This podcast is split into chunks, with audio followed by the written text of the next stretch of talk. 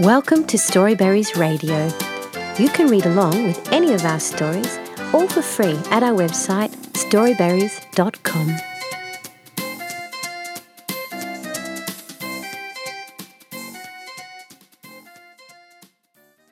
Sleepy Mr. Sloth by Paul Kennedy at Book Dash.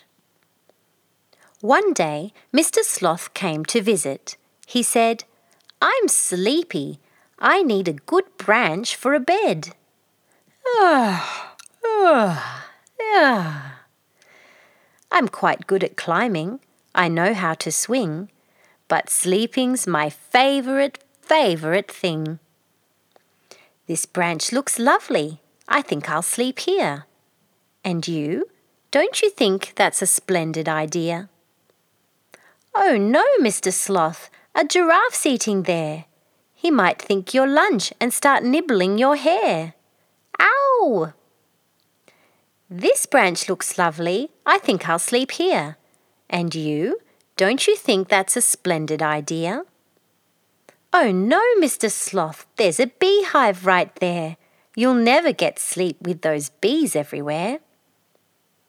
Mm, this branch looks lovely. I think I'll sleep here. And you? Don't you think that's a splendid idea? Oh no, Mr. Sloth, that's a snake over there. Not a branch. Poor old snake, you gave him quite a scare. This branch looks lovely. I think I'll sleep here.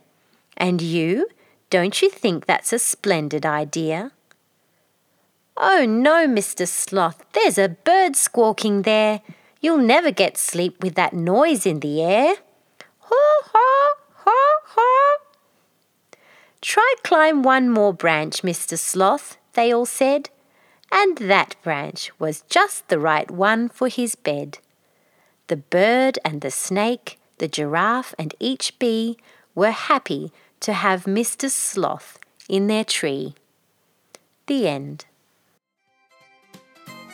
Thank you for reading with Storyberries.com. Free stories for kids.